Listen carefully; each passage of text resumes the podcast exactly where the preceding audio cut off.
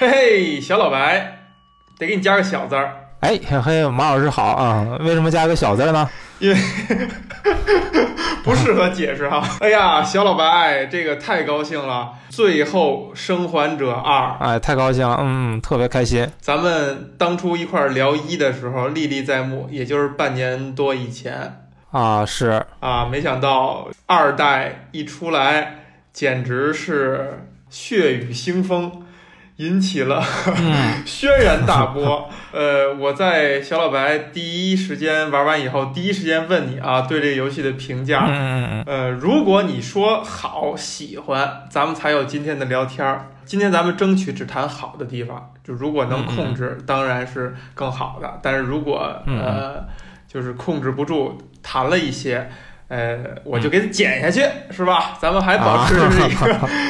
但是我们今天还是还是会肯定是会喷一些一些东西的，但是这个这个喷啊，我觉得应该是不至于喷一喷喷顽皮狗，哎啊，可能会没有保住，去没有没有把持住喷一些玩家啊。哎呦我天哪，这么大，这个是可以的，因为我想喷很久了，然后豁出去了。无论是在无论在平台上，就看到一些让我觉得特别的我不是很喜欢的，让我想去反驳的，嗯。就是这种能让我在两秒钟之内就组织完大概两百个字的语言，我就准准备好就反驳的人，但是后来想想，其实没有必要。对对，把所有的精华留在留在马老师这儿啊。哎，这样咱们今天聊痛快了，就一想喷就喷，对吧？留不留这个完全在我的这个剪子嘛，是吧？我先坦然坦诚哈，呃，这游戏呢，我就是传说中的那叫什么云玩家，云玩家视视频通关，哎。非常高的待遇，通关了，哎，非常高的待遇，哎，这主机游戏，第一哈，我是从来从未拥有过一台次世代主机，从未拥有过，我的我的短暂的前半生当中，从未拥有过一台次世代主机。第二，就这些三 A 级大作啊，从未云通关，所以我觉得。这个呃，《The Last of Us Part Two》啊，已经在我这儿遭受了非常高的礼遇了啊。虽当然，虽然我也不算什么。然后我先表个态，我我看完以后，我真的还觉得不错，还挺喜欢的，还觉得挺有挺多地方可以聊聊的，挺有意思的。而且再加上这个游戏现在等于变成了一个呃玩家界的一个社会性事件了。是吧？它都已经超越了，似乎超越了游戏本身了。我就更有意思，从一个人类观察家的角度来讲，觉得更有意思了。然后，首先我的我的我的态度啊，我第一个态度是，那个那个那个那个那个哥们儿叫什么来着？哎，呃，不是不是，那那个做游戏总是做的特别难的那个叫什么？那哥们儿叫什么？那个只狼只狼他做的，他叫什么来着？宫崎英高啊，好啊，之前那段就是那个先砍掉，就当我记住这个人了。好，宫崎宫崎实际上不会砍是吧？宫崎英高老师啊，就是大家之前是在那个 Gameplay 上，嗯啊，会遇到并慢慢的接受一些能让玩家受挫的一些游戏，啊，现在终于有人在剧情上能让你有这样的体验了。哎，这个说的太别致了。对，这个是我觉得 T T L O U 二对特别好的一一点。然后第二是之前呃和朋友聊天儿。嗯，朋友是做那个艺术出版的，他有一个理论我特别的喜欢，一个东西它能否成为艺术品，就是游戏我们知道一直在和那漫画在争第九艺术嘛，到底谁才是嘛？而且游戏好像还目前为止啊，稍微稍微可能还落下风一点点，毕竟漫画的沉淀还是挺多的。就是虽然两者都能表达的比较完整，但是游戏目前为止的游戏还很少能看到创作者的性格。哎。对，漫画就是哇，太个性了。每一个人画出来的东西，甚至每一个工作室画出来的东西都完全不一样。是的，游戏在这方面就非常的少，而且尤其是最近的几年或者最近十几年，讨好玩家的类的东西就太多了，越来越多了。越是商业的，越是大作，越是三 A 级的，越现在越没有个性，越讨好玩家。对的，完全是这样。而这个作为一名作为一个商业大作，甚至是背负着一个平台跌宕起伏的，对吧？这样一个大作，居然能在他这个东西的上面看到创作者的个性，那一下子我是非常感动的。大家可能都知道啊，就是在那个打破共情的那一瞬间啊，对，那一下子真的太牛逼了。我我个人觉得，作为一名同样是在故事领域的创作者来讲，我觉得这个真的是太棒了。要么是特别特别有勇气，他敢于去冒险；要么就是特别的自信。啊，Neil Druckmann 老师为我们展现了一个按理说是靠着大家赏饭吃的这样一个人，对他的勇气，这个是我的第二点。然后第三个其实是我我要我要说的另外一个观点啊。另外一个观点就是，就大家在都在讨论他到底是满分和零分，因为目前为止我还没看到很多其他的评分啊，就是满分和零分，就是要么九点五啊，要么零点二啊，这种就满分和零分。那至少说明一个问题，就是这个游戏它在 gameplay 上或者在画面上，在优化上是无可指摘的。嗯，哪怕其他人没有提或者其他人已经默认了，但这件事我还是得提一下。我们已经有好一段时间没有玩到这样的东西了，朋友们。哎，上一次是《最终幻想七 Remake》嘛？你刚吹完是不是？对，那过去多长时间了，对不对？我们上次录什么时候？真的好一段时间没玩。呃，可能还不是那个 Remake，可能不是 Remake。我玩那个什么的时候也也非常好，也非常好。但是那个也玩那个十三级兵的时候，整个 Gameplay 也特别的好。但是那个是二 D 的嘛，技术难度稍微低一点点。嗯，不是同一个门槛，但是吧？对对，但是这种就是，呃，非要说的话，这个画面还是能秒吊打那个《最终幻想七》的重置版，还是能吊打的。真的吗？你看视频了？你看了呀？我我《最终幻想七》Remake 没看，但是我记得你吹的还挺厉害的，就是说这个游戏是很棒，是很棒，那个绝对是次时代的画质。哎，次时代的画质。对对对，绝对是。一线绝对的一线，然后这个就是顽皮狗的一向以来的作风嘛。只要是我在这个时间点发布的游戏，它一定是这个主机榨干主机性能的一个代表作，一定是这样。之前的每一代都是，然后这个也保持优良传统嘛。啊，然后 Gameplay 上是做的比之前要好的，因为之前就是这个就是哎，这个说的说一说云玩家没有玩的 一些一些体验，就是我能看到一些啊，但我我揣测了一些那些主播们。呃，玩这游戏的过程，我仍然觉得我还挺呃挺能，嗯，那应应该是能感受出来。就是呃，如果是那个这个的老玩家啊，就是呃从 PS 三那代过来的那个老玩家，就是一定能感受到，就是《最终生还者》一代的操作和那个《神秘海域》一和二是一样的，就是它那个你想隐藏和查探，然后以及打枪和。那个扔干扰性物件这几个操作，很多时候会让你忙得特别的手忙脚乱，啊，那一下子你是会从那个游戏的核心体验，就是那个剧情里面那个沉浸感里面跳出来，你得琢磨一下，哎，我靠，我这个道我得摁一下 L 一，那个隐藏和那个心心灵感应是 L 二 还是什么来着？就是那个是特别讨厌的，那个是非常讨厌，而且尤其是像我这种就是不是那个神之手的那个玩家啊，动作游戏苦手。对对对，特别苦手这种，或者射击游戏也挺苦手的，尤其是这样的人。但玩二代的时候就没有那个感觉了啊！玩二代的时候是整体的体验是非常好，就是你觉得你自己没有和那个和游戏之间没有隔着一个手柄啊，这个我觉得大家都是认同的。但是还是有一个小问题，我可能是可能是呃不是每个人都遇到的，就是这个它的镜镜头旋转。镜头旋转还是稍微狠了一点儿，大家可以在那个设置里面调一下啊，可以稍微松一点。这个转的有时候刚上来那几块还是稍微有点晕，哎，这是非是非要让我说晕说缺点的话，就是 gameplay 层面的缺点的话，那其实就是这个，确实有点有时候有点晕啊。尤其在你就是四周环目敌人的时候啊，你打完打完这个，然后一转身再去打另一个时候，那个那下子真稍微有点晕啊。这个老白你说的这三点当中啊，其中有一个点挺有意思的，你说。在打破共情的那一下哈，还是很感动的。所以这个美墨二在哪些点上让你打破共情了？就产生了那个你跟这个人物啊，叫什么天人交战，合而为一了。也也没也没有合二为一，就之前是之前我们操作艾丽嘛，嗯，对吧？那个是你和那个主角共情的时候，但后来转换了嘛。有没有之前玩过那个蜘蛛侠的？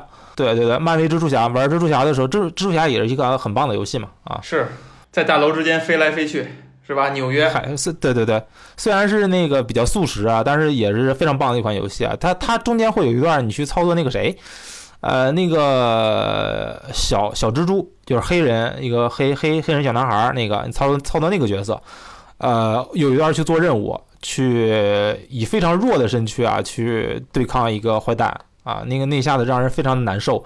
然后这次的那个人物切换是比之前还要难受的，因为你他妈根本不知道你操作他的动机是的是什么，这个是让我特别特别诡异的一个点，就是我就是一般在那个故事叙述的时候，一般我们在做故事叙述的时候，就是视视线忽然切换，一定要是有一个动机的，嗯啊，你不能你不能是纯粹的创作者动机，就是我是编剧，我想让你看它，你就得看它，不是这样的。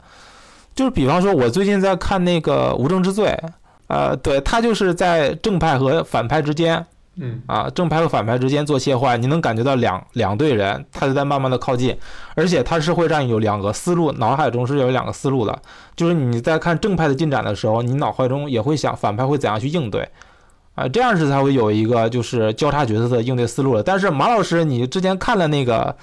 呃，视频通关啊！当我们在角色切换的时候，他妈有个屁思路是吧？是是，很多玩家喷也是在喷这个点。所有人第一反应就是我为什么要我为什么要操控一个仇人啊敌人？呃，因为好像所有玩家呃玩这个游戏的玩家，喜欢这个游戏的玩家都会把自己带入乔尔，对吧？是的，一个老父亲慈祥的心态游玩这个游戏，看着自己解救的这个小姑娘艾丽长大，然后。突然间有一天是吧，天降横祸，被人当高尔夫球弄死了。然后你要在玩一段时间以后，跳到这个仇人的视角，你当时怎样说服自己？哎，你也可以说说你当时那一刻的感受，或者说你在体验那个之前，你受到什么剧透了吗？体验之前我没有受到剧透，那两天我是完全观网的，甚甚至我我们我们公司是有一个主机玩家的群，因为我们公司人还挺多的嘛。然后也有不少人喜欢这个主机游戏。然后那两天之后，我和公司里几个聊得比较好的同事，他们也也很期待这个作品。我们就自动的，我们这几个人相互之间不交流任何新闻，并且大家一起把这个群给退了。哎，啊，就是那个，对，就怕看到任何的剧透，但是还是被高尔夫了。对，啊，就是因为有有有同事是预加载的嘛，然然后我们是等实体盘到货的，因为我们喜欢收藏啊。实体盘到货了，中间的差时间差可能也就那么两三天，然后就造成了悲剧的发生。我靠，高尔夫了！玩到乔尔的那个关键情节的时候，你的感受是什么样的？就是即使你已经知道了这这个事情会发生，甚至在去年啊，一九年的时候，一九年的时候，就是一九年应该是十月份左右吧，有年十月份左右，就是那个顽皮狗放出了几个道具，嗯，放出了几个道具，其中有一个是那个锤子。啊，然后还有一个是手环，手环是被摘下来的手环，是乔尔和他之间的羁绊。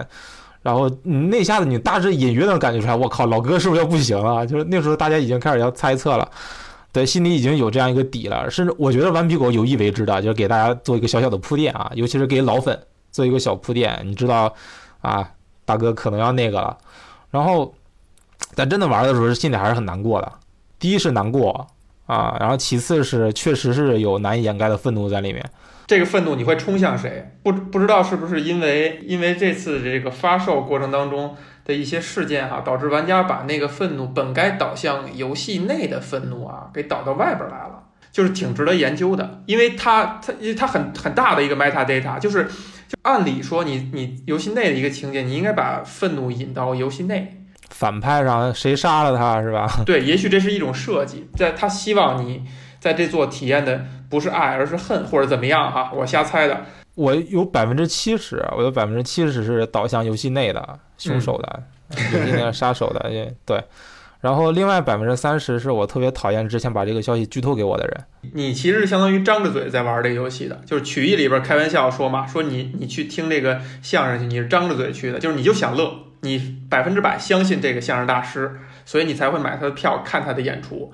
呃，我印象里咱们聊这个美墨一的时候，其实你也是对二代是很期待的，对于主创是非常信任和认可的。所以其实你是带着一颗非常愿意接受、愿意包包容、就是接纳、愿意喜欢的心态去玩这游戏的。我我觉得我倒是可以提另外一个问题啊，用用另外一个问题来回答这个问题，就是不包容能怎样呢？对对对对，这个我我非常非常同意。就是我觉得，我觉得就是如果真的是你只给一只耳朵侧着脑袋去去听一场评书或者听一场相声的话，你何必去呢？对啊，对吗？就是你去，你就是想是说我交给你了，我信任你，我买这个票是呀。我看看你能给我什么。如果你给我这一块儿我没听明白，我没听懂，我我试着再去理解理解，或者说我再等等，而不是我就侧着个脑袋啊，看你能怎么着，看你怎么着，你这回要要干嘛，对吧？这一块儿可能 有点敏感哈，相当于对对玩家有了一些指摘了哈，有一些微微词，但是我觉得得说一下，是吧？这是我们节目的社会责任感啊。好，是，确实是因为这个东西它不只是存在的。我那我们就这块聊一下，我觉得我还挺想聊这块儿啊。它可能比游戏剧情方面更值得聊，就是，呃，因为这个东西它不只在游戏领域，它在影视领域领域其实更盛啊。就是在一些美剧里面，一些角色他如果去他如果跪了的话，大家不是表示伤心。我记得我非常清楚的记得，在九十年代的时候。嗯，九十年代的时候，我忘了是看什么新闻啊，就是电视剧里面角色，剧中的角色去世了，然后观众会自发的给这个角色举行一个虚拟的葬礼。嗯，啊，我记得当年当年是这样的，到后来就变成什么了？到后来就是编剧把一个人写死了，然后有人把编剧干死了，就剃刀片是吧？这这是真把编剧弄死了，那个那个什么呃，行尸走肉，真的。真的是行尸走肉把那个韩裔的一个哥们儿给写死了，那个是非常受大家欢迎的一个角色，然后尤其是受非常多亚裔观众的欢迎啊。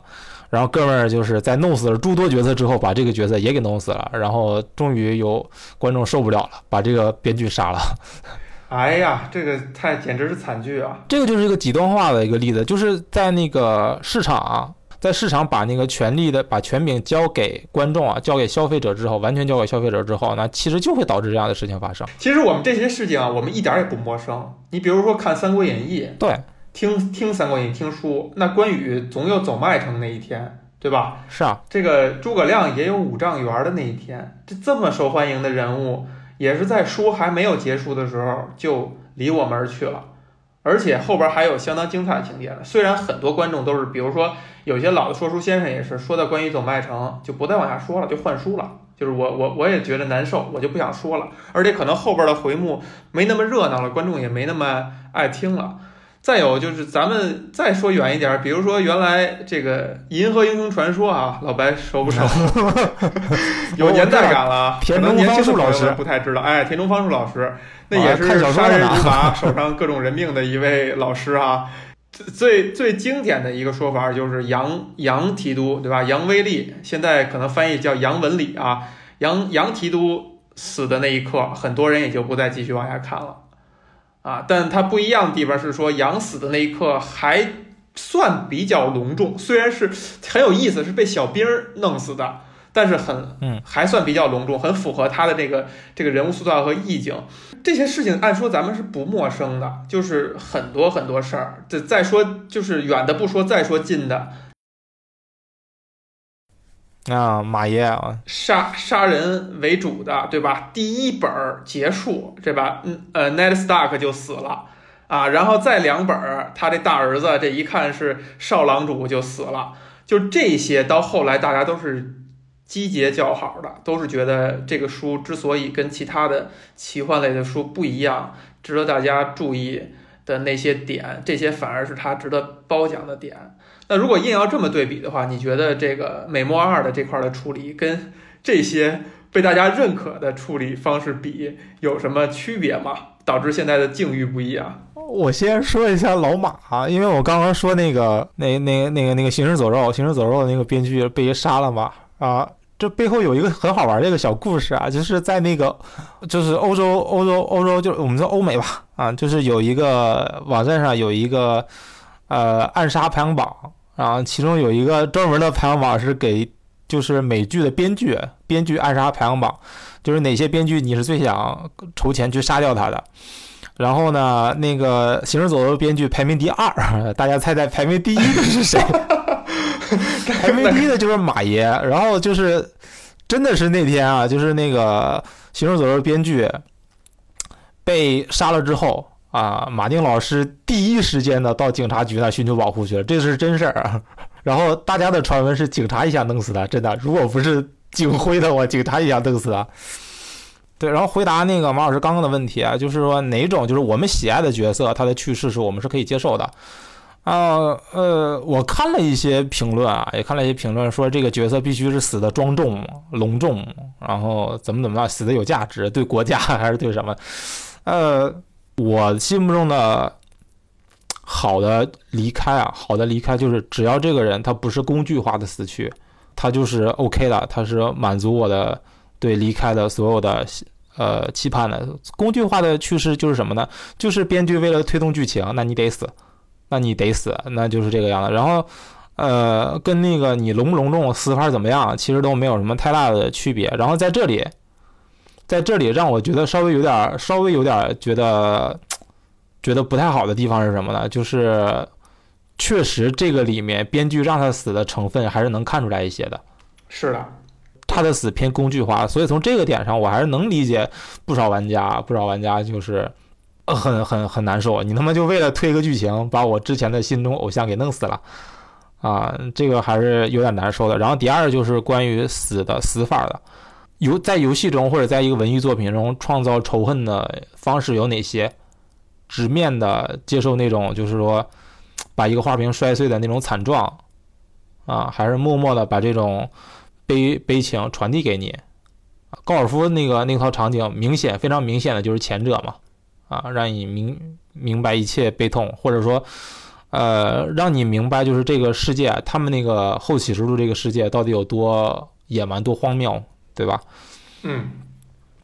但是确实，这种手法在影视表现上还挺点，还还是挺硬的，还是挺硬的。这个就是我没有那么对这个场景评价没有那么高的原因。嗯，没有那么高。然后我觉得好点的地方就是官方从来没有把这个场景，或者说一些媒体从来没有把这个场景给放大化。对，它只是叙事的一部分。但如果把它放大化的话，那就太刻意了。这个是我不太喜欢的地方。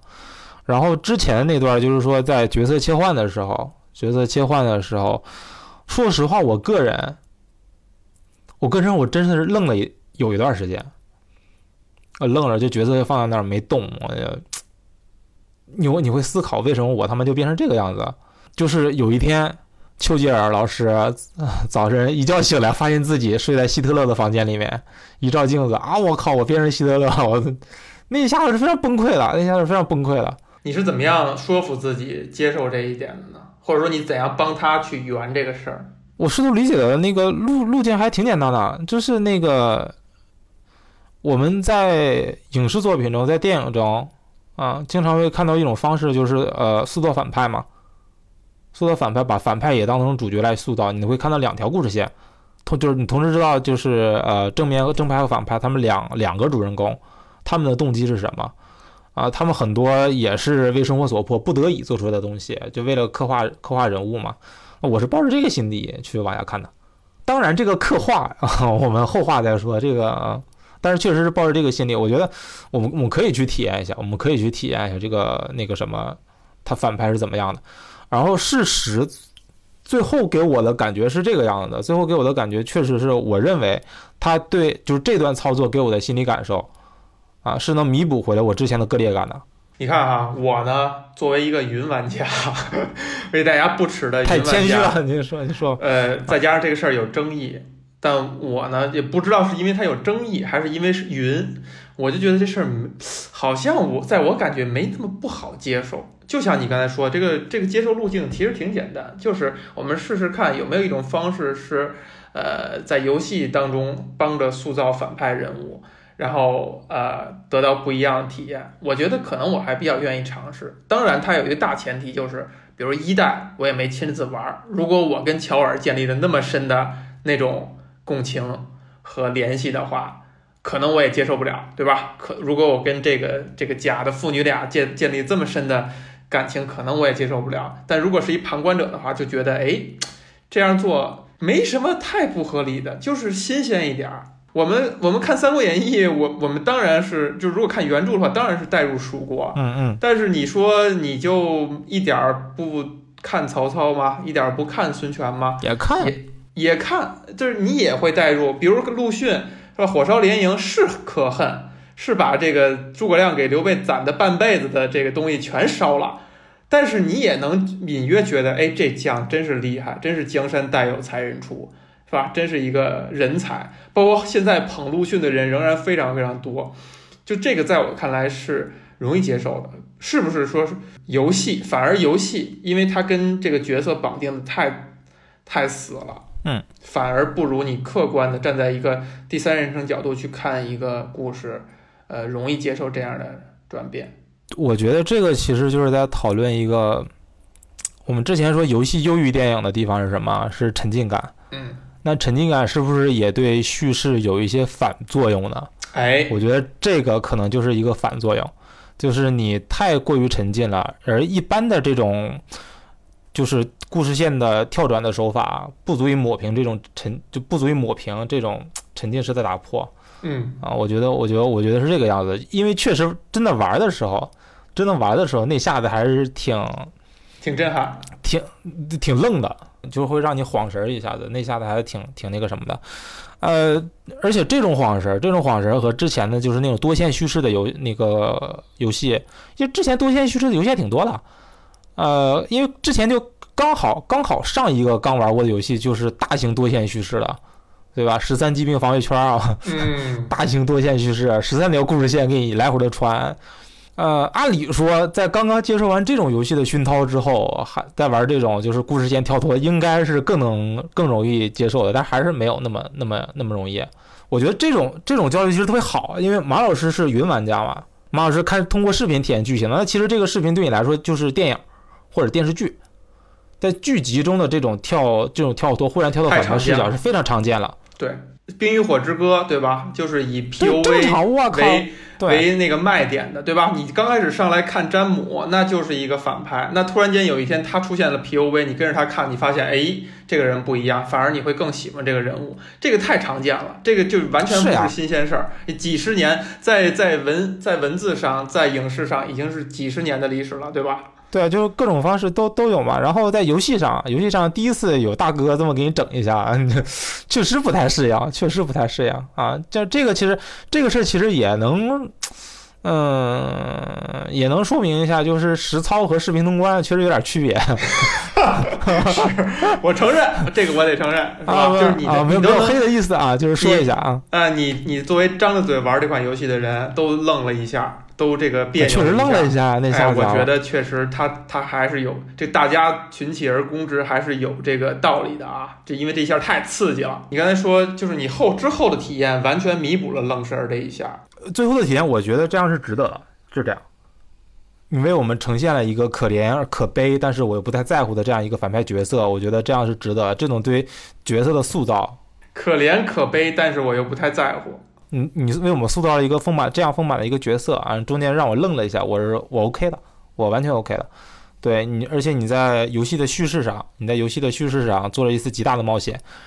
呃，这个冒险，这个冒险和之前的那个，之前之前上一期我们说过的那个三角剑，我觉得它是一样的。我觉得这次可能是一样的，就是之前是游戏艺术的临门一脚，这次他妈的我想超越一下试试看怎么样。结果呢？这一步你觉得是卖大了吗？这一步卖大了，我，但是就是会被会被记入史册，大家会记住它，啊，永远会有人记得这一个特别厉害的尝试。就比方说我们现在说特效大片儿，啊，特效大片儿就是我我们可以举出非常多的例子啊，比方说第一个第一个液态化人物啊，什么那个终结者。对《终结者二》哎，那你对吧？你看大家都知道，然后或者什么第一个第一个那个类毛发定格金刚等等等等。但是我们如果说第一个努力尝试影视特效的，对吧？当年拍的跟屎一样的魅力埃，对吧？这个我们一定会知道它。我觉得这次这次的这种叙事手法的这种挑战吧，像传统电影的挑战是容应该被记住的，它是一定会被记住的。呃，虽然它完成度没有那么好。但是我相信啊，就是当过了几十年，有人总结，有人总结，在游戏叙事技术或者在游戏游戏发展史上，啊，游戏艺术发展史上那些值得被铭记的瞬间里面，《最终最终生还者一和二都会被记下来。嗯，对他们永远都是先驱者，就是他，我觉得，我觉得作为一名编剧来讲，作为一名编剧来讲，是完全可以。不做这样的切换来介绍这个人物性格的，虽然会稍弱一点，但是完全做得到。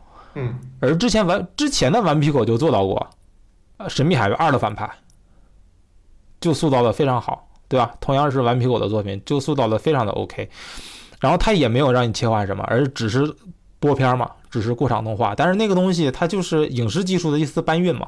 是的，这次是真的要做点自己的东西。你觉得他这个尝试，它的指向性是什么？就是他他期望带来什么样不一样的东西或情绪，或者他这么做是为了服务他讲什么？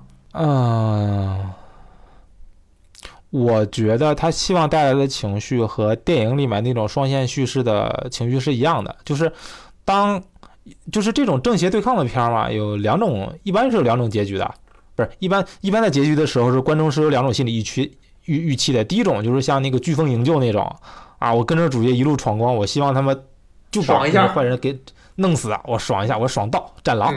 嗯，对吧？第二种是在两个人交战的时候，我其实是天人交战的，他们两个人其实都不容易啊，就很像那个风云雄霸天下最后风云大战的时候啊，这两个人其实都喜欢，他们即使是反派，他们也有可能是被迫啊，因为生活去做了一些选择。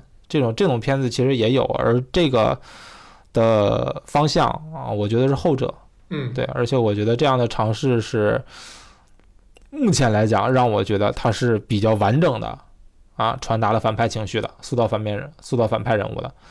对，因为之前是我我们还是在那个沉浸在 A，沉浸在主角，然后去观看那个反派。就是这个东西，感觉人一定要有一个正邪代入。但是我们看这个《美墨二》哈，它尝试以相等甚至额外多的篇幅，让你体验那个艾比的生活。我感觉他是想让你带入艾比，跟艾比共情，是的，啊，然后理解这个人物啊，就是理解他为什么如此行事，甚至他还在各种情节和叙事上呢，讲这个人格外好，他可能比乔尔要好，他可能比艾莉要好，他就特正派，特别老好人，助人为乐，等等等等，有点这种心态。扶老奶奶过马路，他感觉他遭受的这些。这个生活当中的痛苦啊，比如说这陷入这个三角恋哈，他还是不利的都有自己的恐惧是吧？对，等等也备受折磨，嗯，也备受折磨。他反而用就用，无论是撒狗血还是怎么样的方式，让你告诉你这个人哈，可能比你喜欢那俩人还好啊。这么做，目前看到的效果是反而适得其反，就是大家厌烦了啊。第一就是。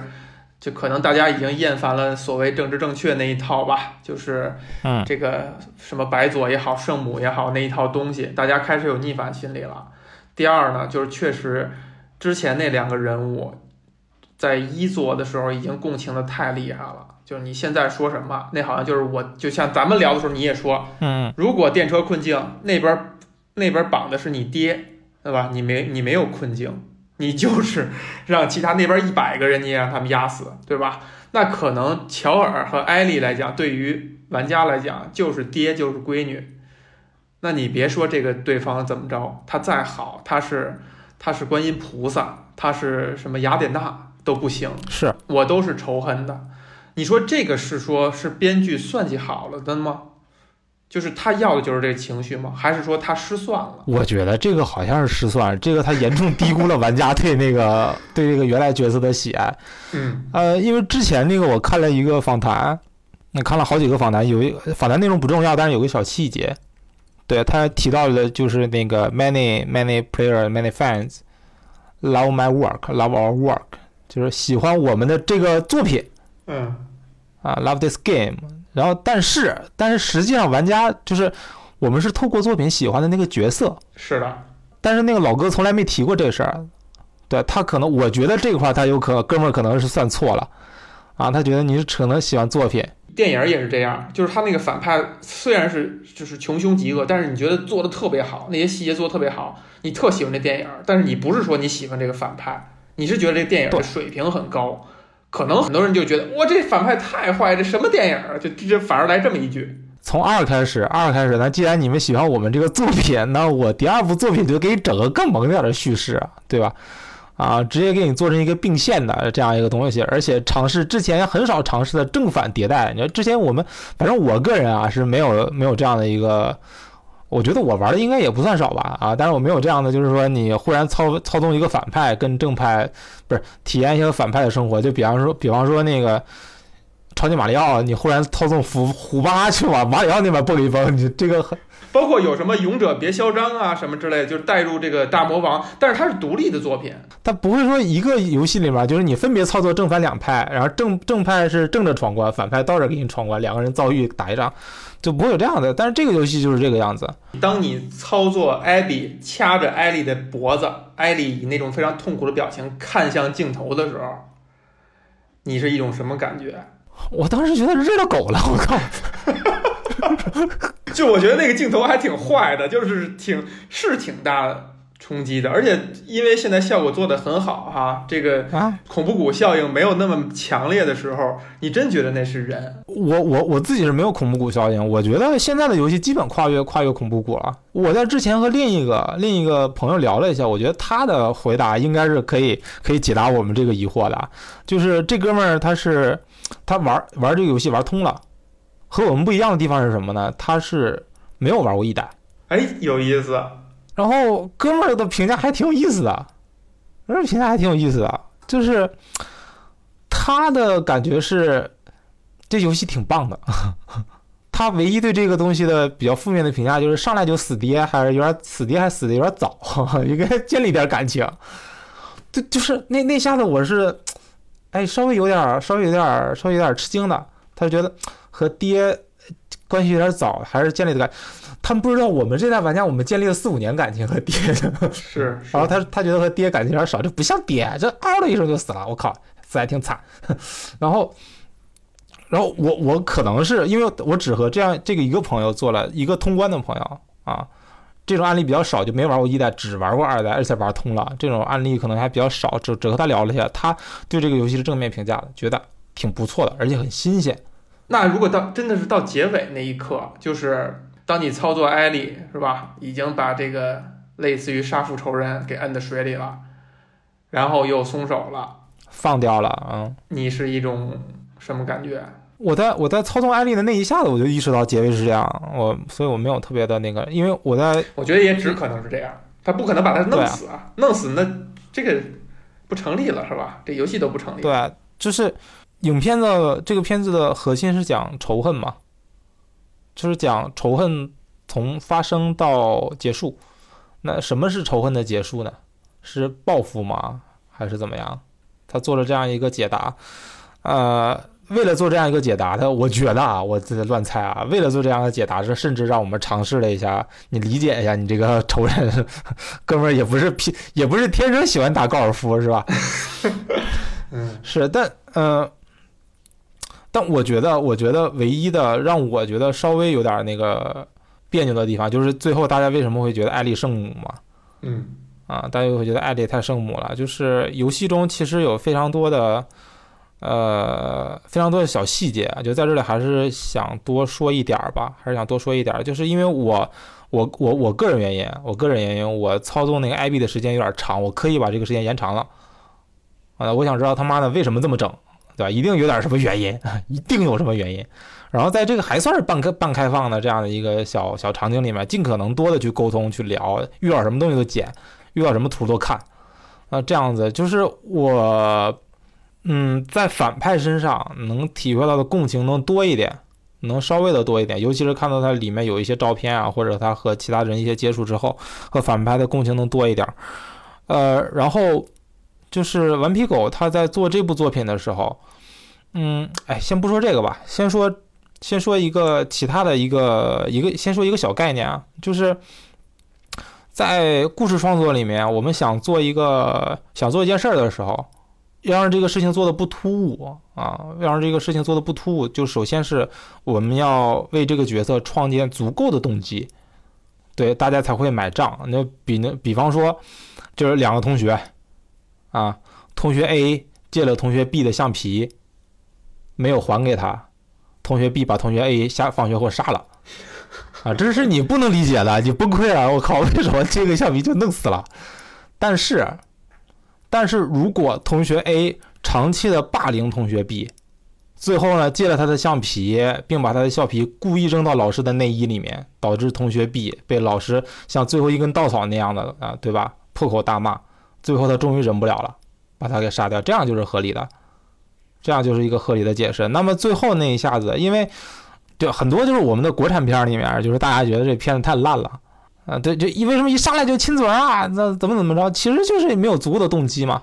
嗯啊，动机不全，没有办法解释你行动那个行动的那个一个惯性啊，就会这样子。然后最后那一下子，其实为什么大家觉得这个艾丽忽然把这哥姐们给放了，就是大家呃编剧没有给到艾丽这样做的一个足够的动机解释。嗯，或者太含蓄了。对，就是哎，我好像没有看到，就是说艾丽有什么之前有被什么东西触动到啊？我觉得还是放掉她吧。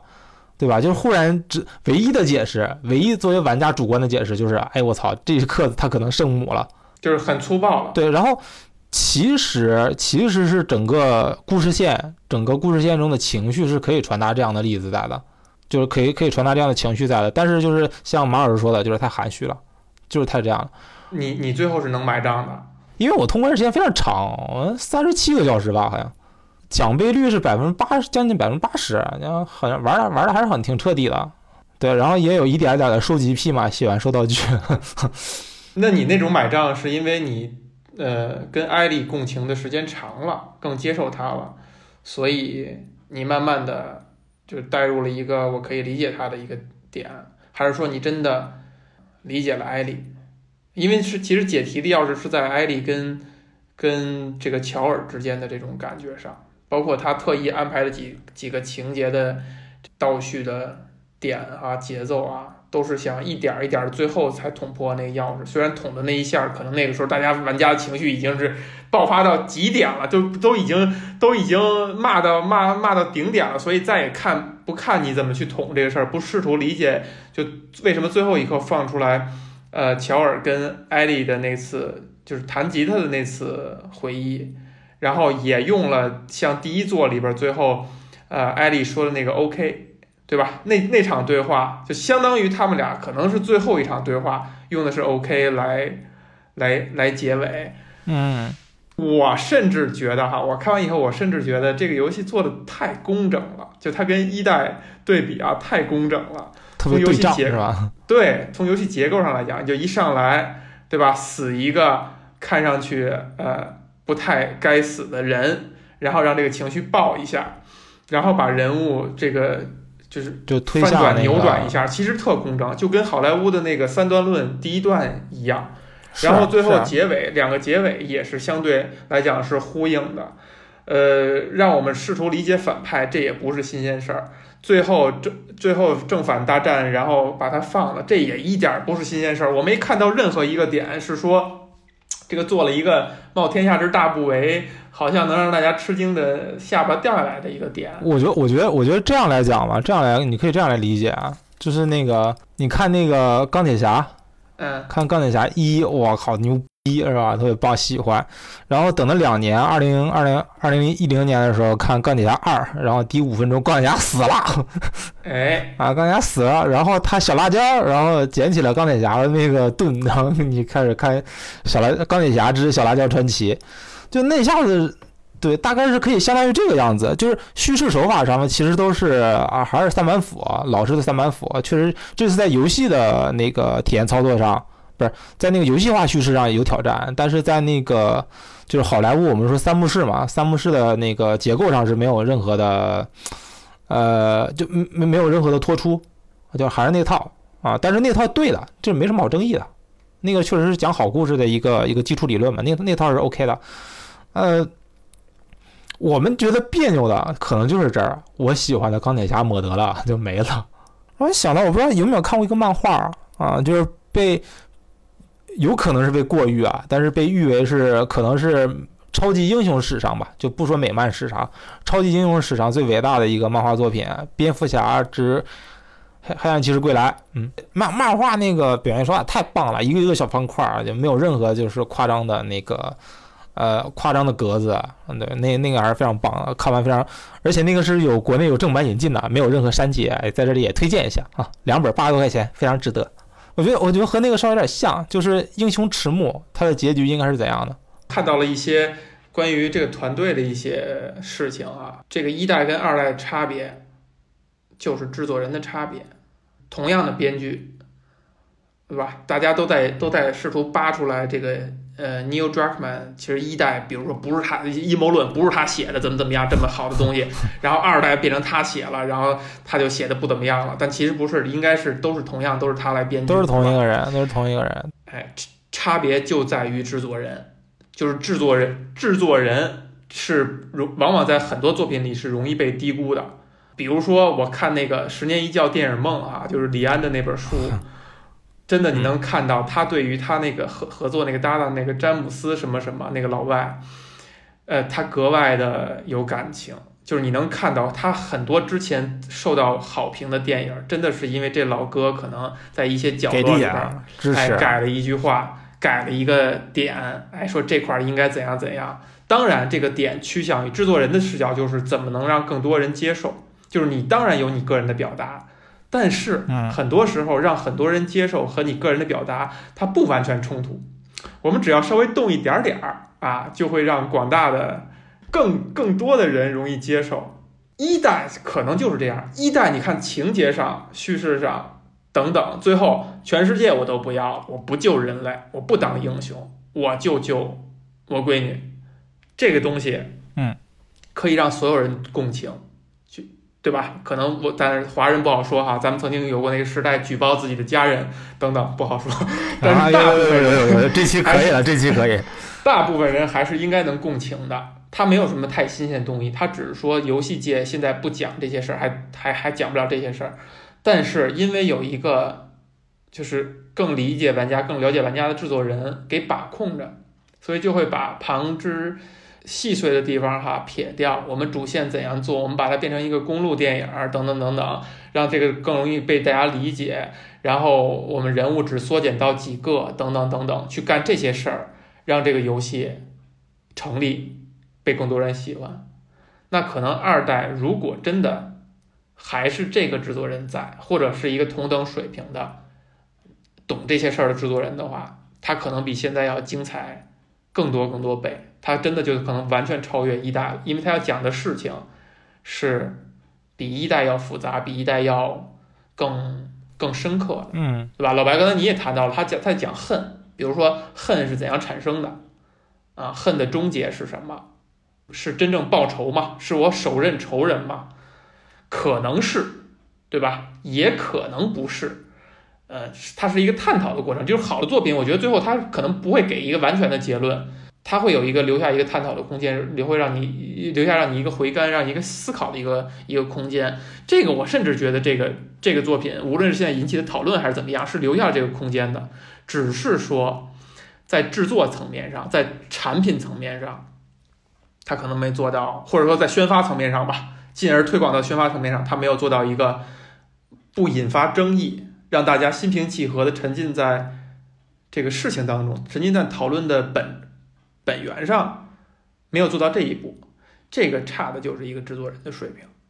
因为大家知道那个呃，最后生还者二的时候，就是生还者二的时候，那个核心主创，嗯。啊，之前有一个老哥好像离职了，对，离职。就是原来的制作人，就原来现在这游戏的负责人，他好像是已经休息了，还是怎么着，退休了，还是怎么着？据说还有一些八卦说他是什么派系斗争啊的牺牲品啊，等等等等，还有这样的话，这这不没意思了啊。对他其实就是其实休长假，因为呃带着股份啊，带着股份，然后休休长假去了，特别开心。然后然后我看我这边看到的是那个。阴谋论啊，阴谋论啊，就是先说好是阴谋论啊，就是说他最开始就不满意二的这个剧情创作啊啊，呃，然后我们这次呢，其实之前的编剧啊，之前的编剧和那个内容总监 Neil Druckmann 这个哥们儿，他现在在新的作品里面其实是导演，就制作人、制作人、导演、制作人和 DR 嘛。然后那个编剧换了一个人啊，Haley Cross，Haley Cross，对这个人，但是当然那个 Neil 也参参与剧情创作。也参与剧情创作，并且在对媒体采访时，两个人表示合作非常愉快。我我大概能知道，如果前面那个老哥他在他如果回到这部作品的时候，二会怎么样？二会变成一个非常呃完整，大家都喜欢、叫好又叫座的这样一个东西。然后呢，我能举出一个类似的例子，就是什么呢？战神三，战神三，或者是那个呃神秘海域三，神秘神秘海域三太完整了，过于完整，各方面无可指摘，圆润是吧？就是就是很圆滑，就特别圆润。然后你在呃你在好莱坞的话，大概就斯皮尔伯格减一，斯皮尔伯格还是有很多自己的个人思考的、个人的创造在里面，呃也非常的圆润，能讲能把故事都总是讲的特别圆，并且赚票房。就这样一个人，就特别特别像他这样一个人，嗯，我觉得玩家会喜欢的就是这个样子，就是我们长期在被讨好着，嗯，对。但是，但是我还我还是想问最后一个小问题啊，就是这个虽然这个事儿可能不是玩家来买单的，可能不需要玩家来买单，但是究竟是什么在推动着这个行业的发展呢？嗯，对，是那些讨好你们的东西吗？还是什么？这也是我非常同意你一点啊，就是这种。啊，在咱们聊之前，我以为你是非常强烈的那种喜欢这个游戏，然后觉得做的非常优秀的这种态度去谈，但其实你嗯，可能还是挺客观的，还是挺还是挺克制的。其实提到的还是更多的是这种尝试、这种探索的勇气，呃，以及就是这么去做它它的意义，对吧？就虽然说它现在的结果是很多人不买账。但其实探索都永远是有意义的，呃，咱们在碰这事儿之前哈，你举了一个例子，这例子愿你不是，或者你给了一个形容的方法，这这形容方法你愿意说吗？我来重复一下哈，这款游戏啊，就像是当年的大话西游，就是刚拍出来以后，票房很惨啊，当然我没有经历过它刚拍出来的那个年代啊，我第一次看大话西游，我真的是初中，而且是我身边所有人里边第一个看的，是我舅舅买的光盘。然后我把它介绍给大家，然后等到高中的时候，这个《大话西游》真正的在在这个网上就火起来，在网民当中就火起来了，就好像《大话西游》它经历了那样一个不被理解、不被喜欢、没有票房的一个年代，然后过了呃几年以后，变成了一个小众的狂欢，进而变成了一个大众的大众狂欢认可、大众的狂欢。你是这样看待这个作品的？对，呃，你甚至我觉得把它。比作克莱姆夫妇这种都是可以的。当时大家觉得，哎，这什么东西？就还行吧，一个片儿。到后来觉得，我靠，影视经典啊！嗯，对，就很像是这样一个东西。就是很多尝试，很多的尝试，朋友们，很多的尝试，我们要过许多年之后才要知道它的价值。就是无论在科技上还是各个领域，就比方说我们现在大家都在用的四 G，在用的 WiFi，它诞生于一九三几年，对吧？但是在相应的配套设施发展起来，鬼知道这这他妈是会有什么用？对，但是所有的尝试，所有所有的探索，它都是有价值的。甚至说，以我们现在，我只是打一个比方啊，可能是以我们现在，呃，普遍的、普遍的这样一个对精神方面的需求来讲，我们可能不太能接受这样的东西。但是我永远相信那句话，就是我也希望，就是所有的在创作做内容创作的人，记住，就是能知道这样一句话，就是叫真正的光芒需要一点点时间。嗯啊。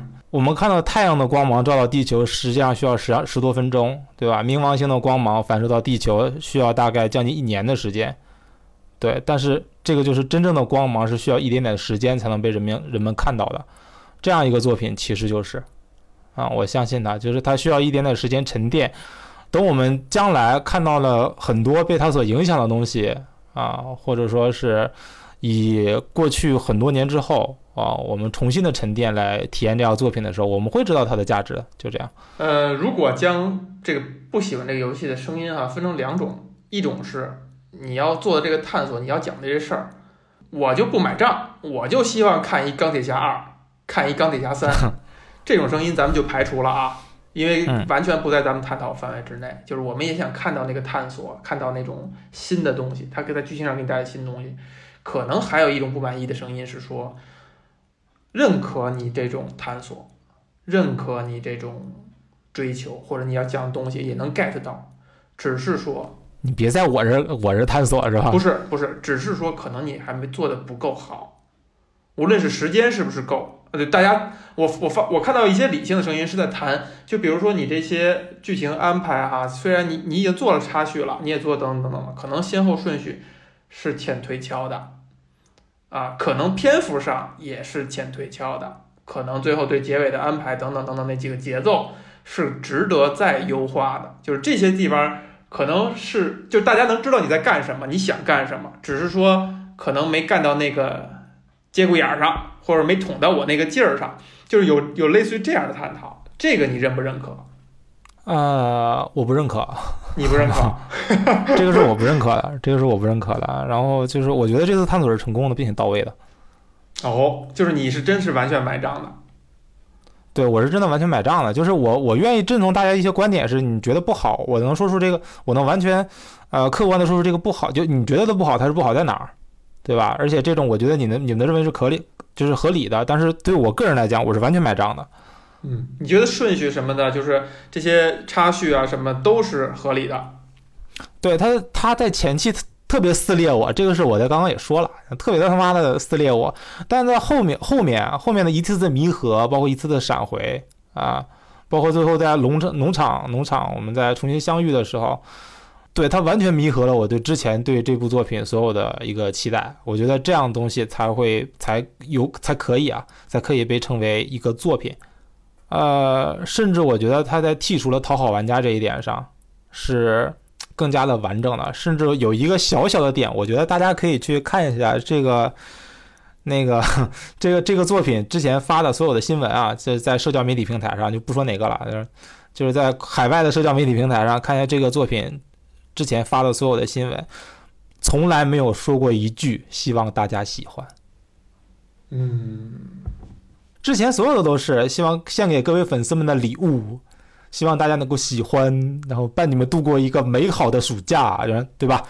那个神秘海域伴你度过一个美好的暑假，然后甚至说一个一个一次完美的谢幕。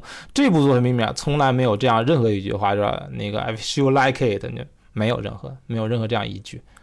以及让我特别喜欢的一点就是退出退出这个作品，让我特别喜欢一点就是站在平台的角度啊，那这个这个也不需要大家认同啊，因为我个人是个锁狗啊，我索尼的锁粉。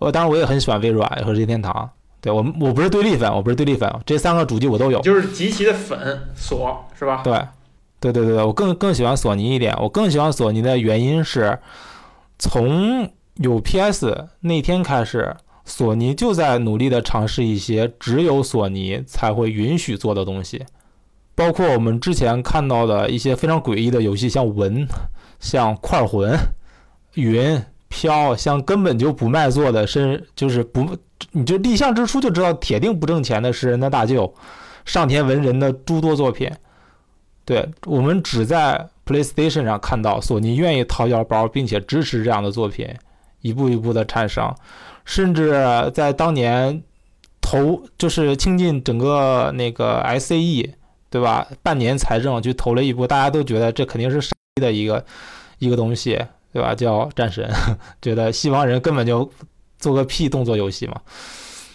我觉得这个作品告诉我们，索尼回来了，我还是非常开心的。他依旧保持着那个愿意尝试着、愿意挑战的那个个性，永远点错技能树嘛，但是说不准什么时候就会用得上。啊这个是我让我非常非常喜欢的，因为我们已经真的真的已经从 PS 三中后期开始，就很少看到这样一个充满个性的一个作品出现了。